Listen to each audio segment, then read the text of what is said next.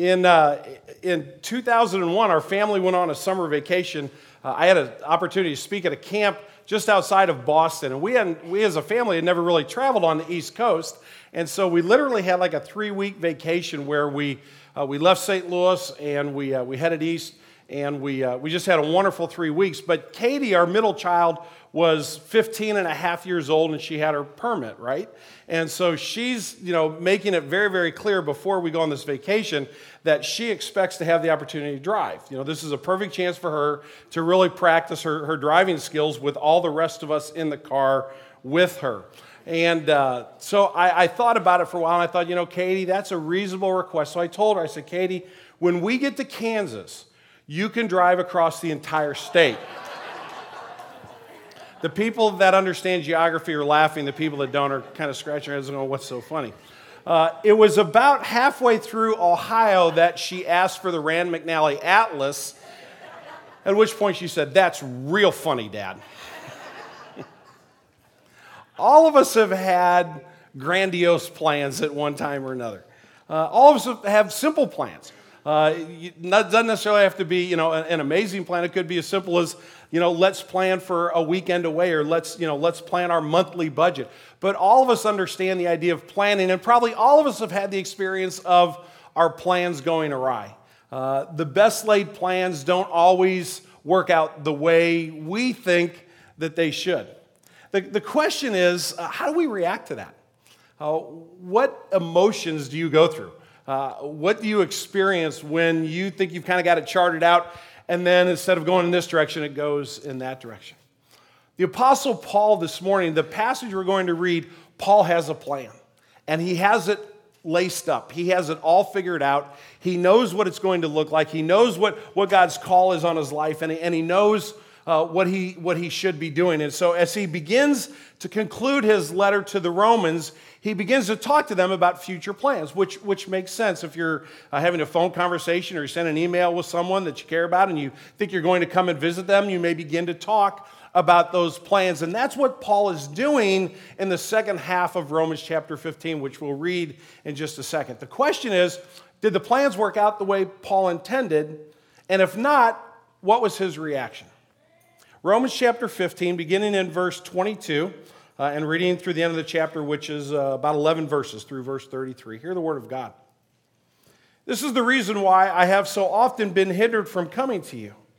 But now, since I no longer have any room for work in these regions, and since I have longed for many years to come to you, I hope to see you in passing as I go to Spain, and to be helped by you on my journey, uh, to be helped on my journey there by you, once I have enjoyed your company for a while. At present, however, I'm going to Jerusalem, bringing aid to the saints. For Macedonia and Achaia have been pleased to make some contribution for the poor among the saints at Jerusalem.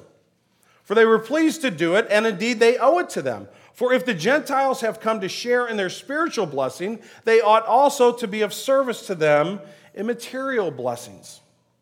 When therefore I have completed this and have delivered to them what has been collected, I will leave for Spain by way of you. I know that when I come to you, I will come in the fullness of the blessing of Christ.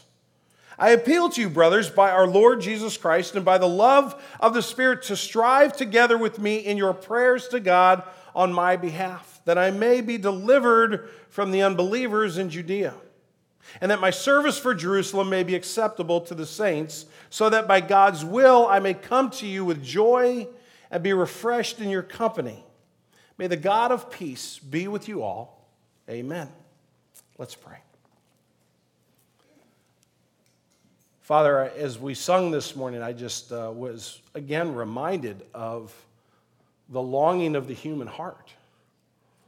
Father, we get so busy and we're, we're distracted by so many things, but when it gets quiet and the noise uh, begins to, to fade away and, and we begin to reflect, and uh, perhaps we're looking forward in life, or perhaps we're, we're looking back, uh, perhaps we're just uh, consumed by the moment, there's a, there's a feeling in our hearts of, of desire, of hope that all of this makes sense, that, that life somehow fits together, that we are not just um, a spinning cosmos that is uh, here by happenstance, uh, that our lives are irrelevant, that um, the journey of 60, 70, 80, 90 years of life is not just an exercise in futility, but that accounts for something.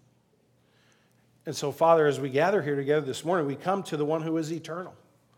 We come to the one who stands outside of time, who stands above time, who stands above the created order, and who knows the beginning from the end, who knows all that has taken place and all that will take place. Father, you are not restricted by um, our uh, finiteness, the, the questions that we have. So, Lord, we come to you as the one who sees all and knows all. Father, our, our hopes in the gospel cause us to plan, cause us to to seek to follow you with some direction in our lives. But Lord, we, we need to submit our hearts to you. Uh, whether they're full of questions this morning and, and confusion, or whether uh, we're in a steady and, and, and safe place emotionally. Lord God, we, we pray that we would hear this word as you intend it, not as I try to deliver it, Father. My words are irrelevant. But as we, as we listen to your word through the Apostle Paul, and we consider the steps of our lives and the plans of our lives, whether it's individually or whether it's as a, as a spiritual family, Lord Jesus, that you would teach us, that we would understand your truth, and that it would be applied to our lives. Father, forgive me for my sin. Please don't let me stand in the way of what you want to speak to us this morning. We pray in Christ's name. Amen. Well, will, uh, will Paul's blueprint work to perfection, or will, there be some bumps uh, along the road? Uh, what I'd like to do is, uh, is walk through this passage with you and, and, do it in a fairly short amount of time. Uh, without a whole lot of side notes and illustrations and comments, uh, I, I want to kind of walk through Paul's plan uh, and, and how he strategized for it and how he executed it. And then I want to go back again and then look at, at what actually happened in Paul's life and then ask the question uh, what impact did that have on Paul and what on earth does that have to do with us this morning. So I've broken down the plan into, into three elements. We'll look at each one. The first one is the big picture, the second one is Paul's strategy, and the third one is, is how Paul was going to execute that strategy. Let's start with the big picture, where, where Paul says in verse 23 that my work in these regions has been completed. Uh, this is somewhere around the mid 50s AD, 56, 57 AD. Paul has been uh, serving in the kingdom of God for, for well over 15 years.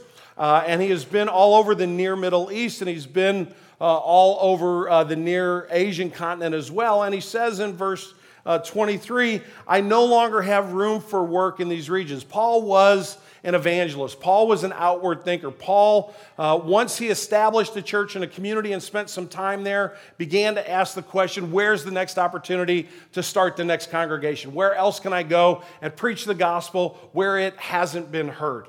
And so Paul understood that, that th- this area of the world had really, by, by God's grace and by his efforts, had heard the gospel loud and clear. And so he said, It's time for me to move on. And so he begins to, to look, and in verse 24, he says, I'm on my way to Spain.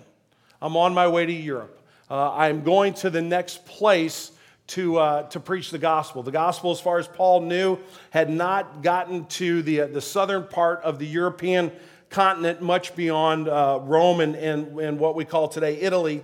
And so he was looking for the next opportunity. And so that's the big picture for Paul. So as he writes to the Romans, he says, I want to see you as I pass by on my way because my work here is completed and I'm going on to the next opportunity. Well, the second aspect of this is then the strategy, Paul. How, how did he see that developing in his mind? Uh, how is this going to work out?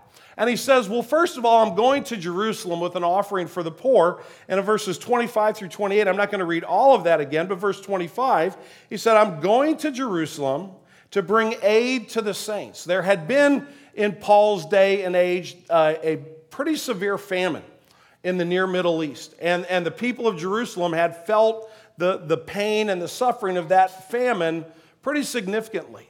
And so, as Paul traveled north of Jerusalem, as he traveled to the churches and, and these uh, New Testament books, as you read them, uh, Ephesians or Colossians or Corinthians, he had been to all of those towns. He had been to Corinth, he had been to Ephesus, and he had been collecting an offering for the poor in Jerusalem, for those who had been suffering through the famine. And so he says, Before I go on to Spain, I've collected all of, all of these gifts, and I'm going to take them to the saints in Jerusalem. And then he says, The next step for me will be to stop off and see you on my way to Spain. So when I've completed this, when I've gone to Jerusalem, when I've, when I've accomplished this, then I will leave for Spain by way of you. So his intention, his strategy is to go to Jerusalem and then to go to Rome. And how does he intend to execute this strategy? He says in verse 30, I need your prayer and I need your support. In verse 30, he says, I appeal to you, brothers, by our Lord Jesus Christ and by the love of the Spirit, to strive together with me in your prayers to God on my behalf. Paul rightly understood that any ministry that was going to take place and be effective is going to be a ministry that's covered with prayer is going to be a ministry that, that starts and ends, and all the way through from the start to the finish is going to be covered with prayer.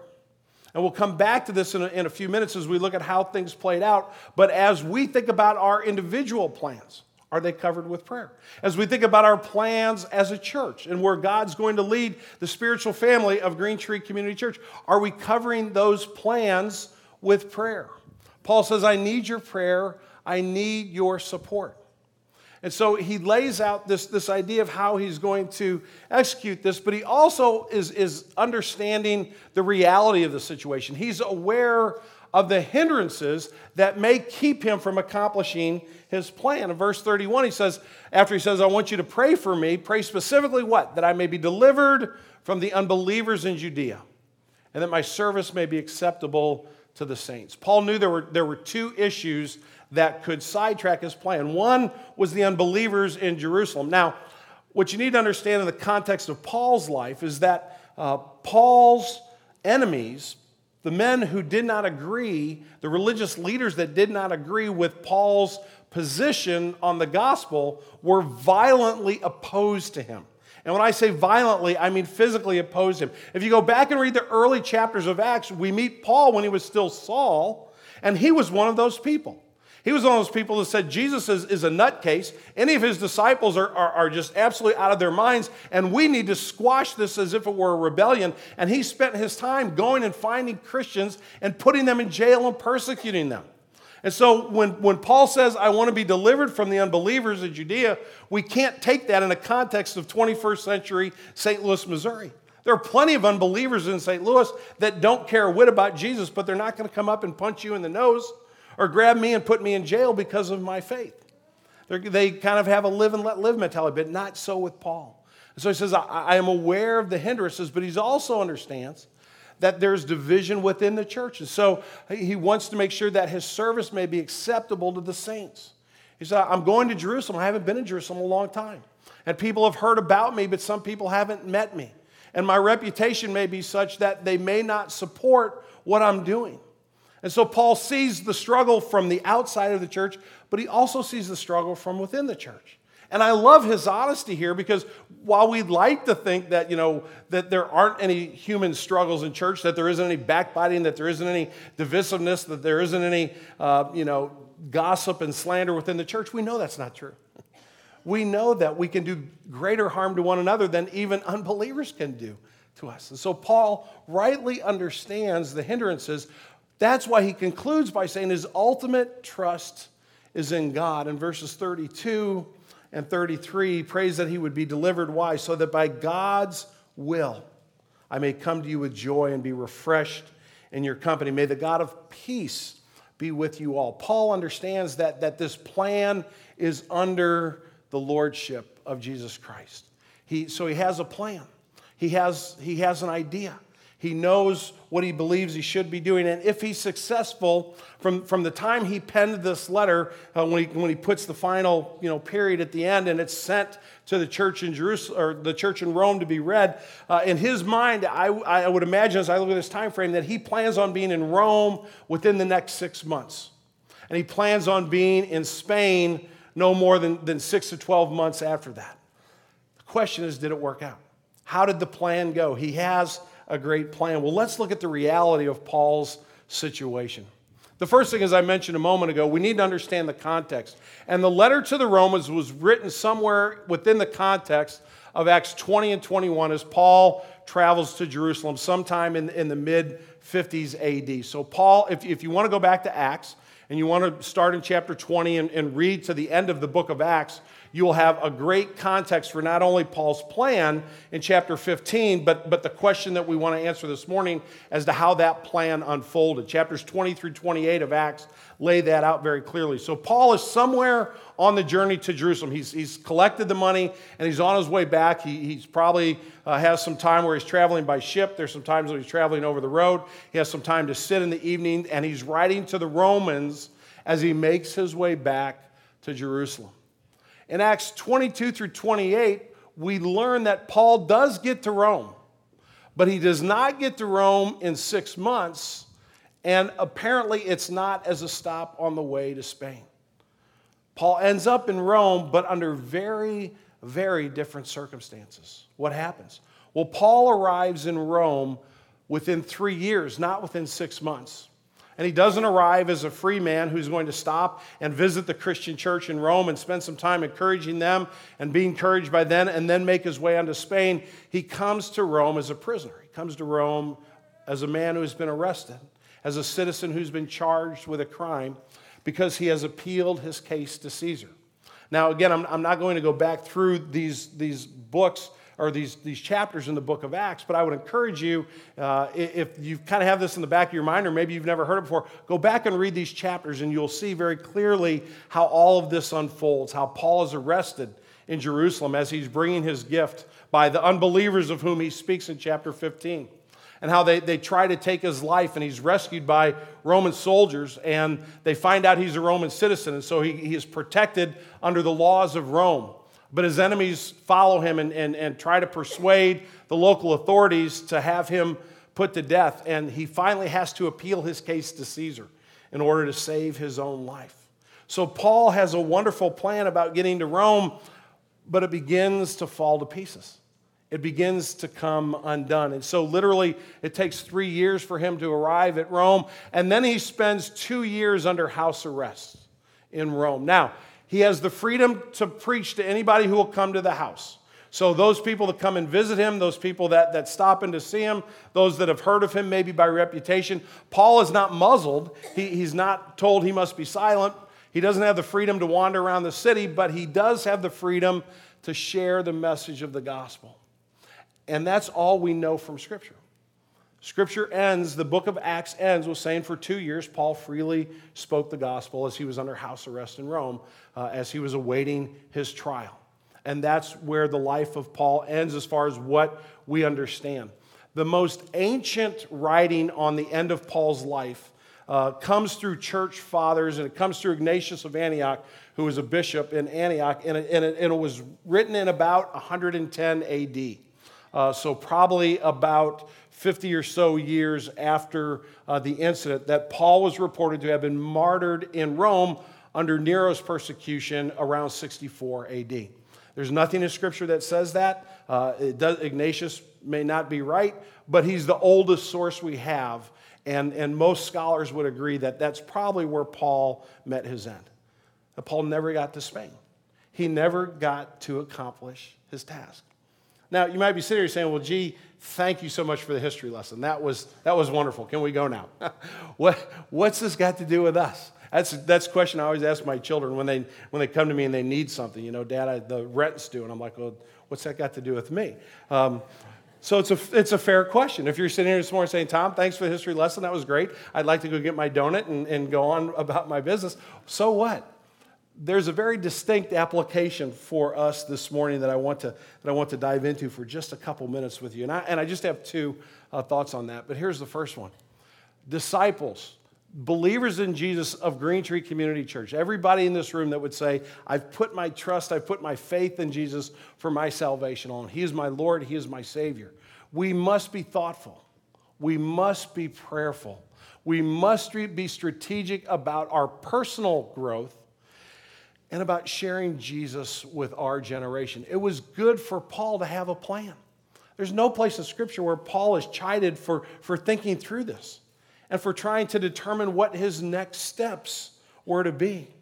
And, and, and it is wise for us to be very intentional about our growth in Christ individually as well as, as the growth of the influence of Green Tree Community Church in this area of St. Louis and beyond? Do we have a plan? Are we thinking that way? What is your intention? What is my intention for the next 12 months and where I want to grow in my faith?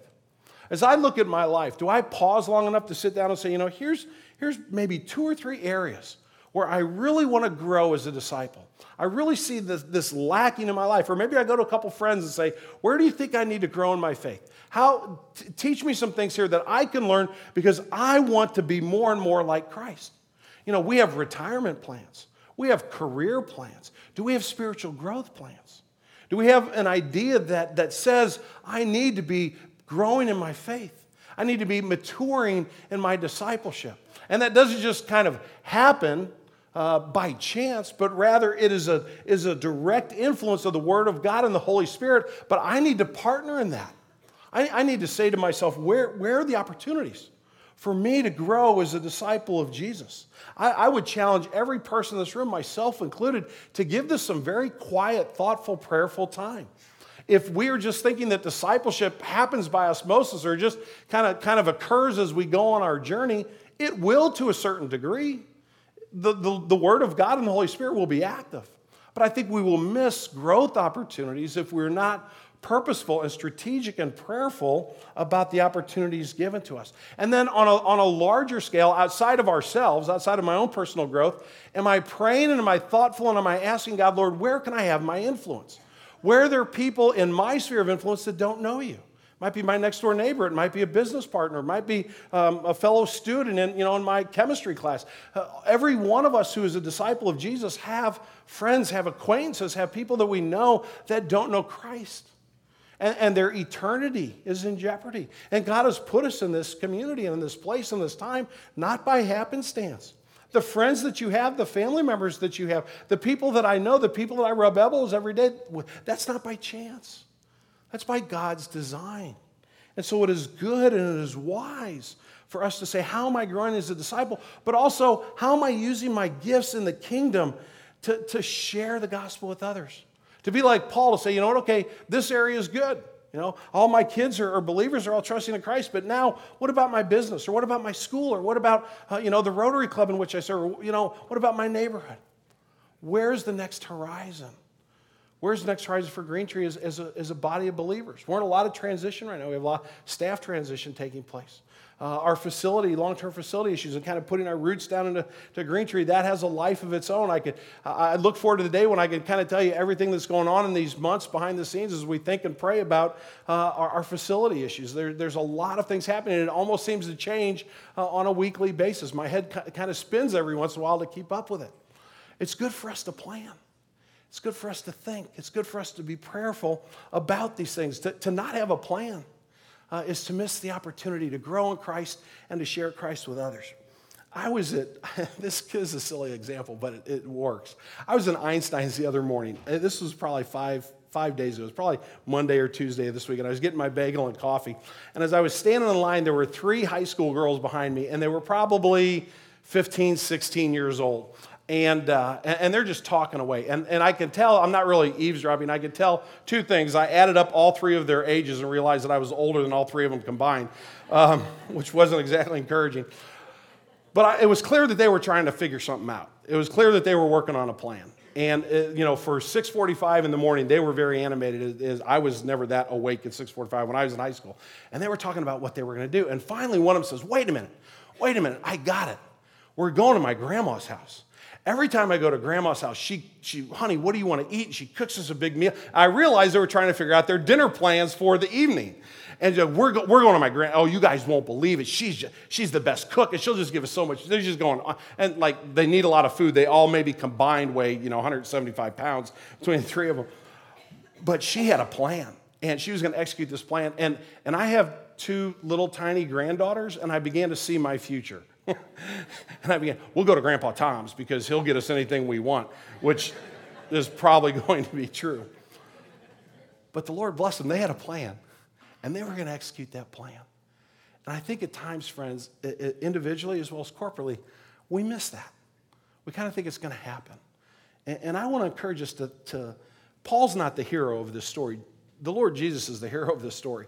But I'd encourage us to think like Paul and to be strategic. Why has God placed me in the neighborhood I'm in? Why has God given me the gifts and the abilities to be in this kind of business? Why has the Lord placed me in this school versus that school? And how can I use my abilities to the glory of God? But secondly, and it's going to sound like I'm almost going to argue the opposite, and I'm not. I think these are both equally true at the same time. Secondly, every disciple must submit our agenda to God's providence. We must hold our designs with an open hand. And, and, I'll come to verse 33 in just a minute. But I think so often, um, at least corporately within the church, maybe not individually, but corporately within the church, we get an idea and, and, and we get it all figured out and we move forward and we have no flexibility for how the Spirit of God may move us, how, how the Spirit of God may change us. How He may say, you know what, you got parts A and B right, but we're going to do C and D in a completely different way. The question is at that moment are we walking by faith or are we walking by sight? Are we trusting God for the outcome and allowing Him to be God and, and, to change the direction however He so designs because we know His sovereign plan is the perfect one? His is not limited like ours. My plan's limited. I do a lot of think time on Green Tree Community Church in our future. I, I spend that, that's part of my responsibility. But am I submitting that to the Lordship of Christ? Am I saying, Father, as far as I can tell, and as I pray through this, Here's what I believe that we ought to be doing. Here's where I believe we ought to be concentrating. But at the end of the day, if that's wrong, please take us in another direction. Or am I so laser focused and am I such a, a control freak? And you, I don't know if you're a control freak. I am. I can just want to just kind of strangle something to death and, and make sure, you know, that I, I suck all the life out of it as I make sure it happens my way. Am I willing to just kind of open my hands and say, okay, Lord, I, I'm, I'm going to plan and I'm going to pray, but your will be done. And pray that genuinely, not not pray that in a way that is, that is just giving lip service, but rather truly bending my knee and saying, Lord, you know what is best. Your timing is always perfect. Your vision is never clouded. You're not hampered. You're not finite. You're infinite. Worry doesn't, doesn't affect the way you make a decision. Fear doesn't impact you when it comes to doing what is best for your kingdom. There are no question marks in the back of your mind.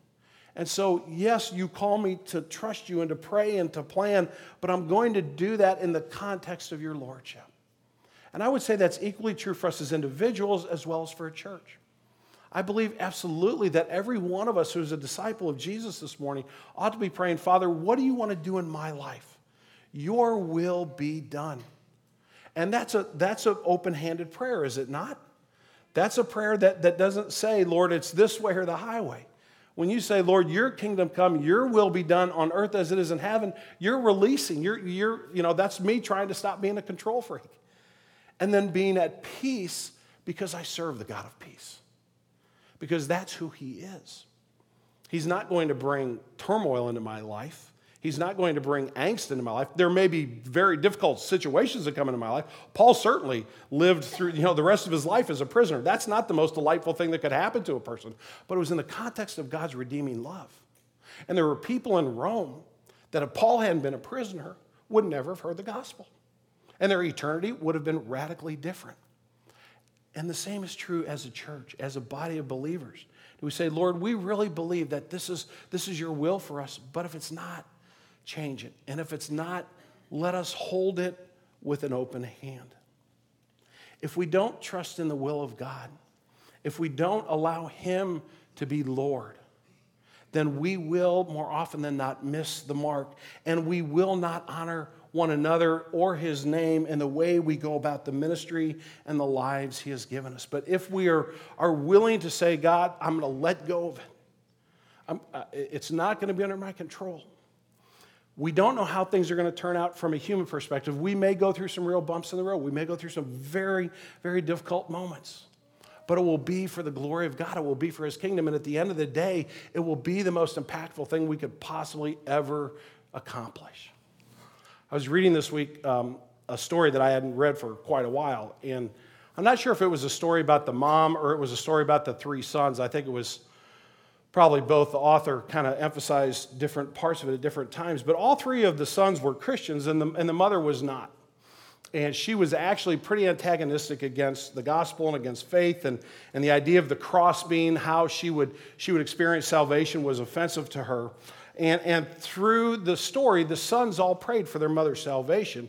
And, and interestingly and, and i you say from a human perspective sadly each one of those sons died and the mother buried each one of them now that's you know the worst thing you can you can think of but then she kind of tells her side of the story, and she says, You know, when I stood by the grave of my first son, you know, I had clenched fists and I was angry.